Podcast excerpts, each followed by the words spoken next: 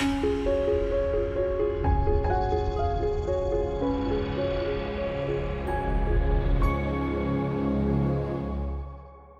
it's Robin Samora with the Fast Marketing Minute. I'm your marketing and PR expert, here to help you grow your business and brand. Writing fresh content can be challenging and time consuming. As an expert or authority in your field, you want to maximize all of your efforts. Double check your writing to avoid these five content marketing mistakes. Here they are writing too much. There's no such thing as too much content, but it's best to focus on quality over quantity.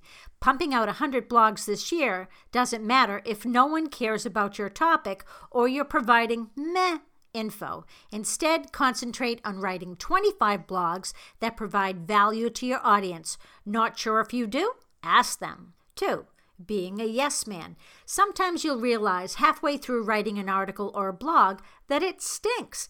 It's okay to put it on the back burner and pay attention to other things instead of trying to make something out of nothing. Number three, another mistake is to think you have to be an expert on a topic to write about it. It's more important that you recognize that there's a question begging to be answered. Research the answers and formulate it into valuable content your audience will appreciate. Number four, forgetting who your reader is. Think about what your audience wants to learn and the best way to present it to them.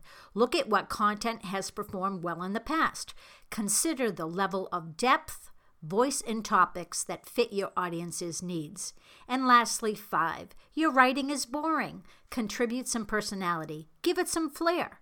Add a dab of humor or a pop culture reference to keep attention and stop your readers from yawning. I'm Robin Samora with the Fast Marketing Minute. I'd love to get your feedback on my content both here and on my blog, Robin's Rainmakers.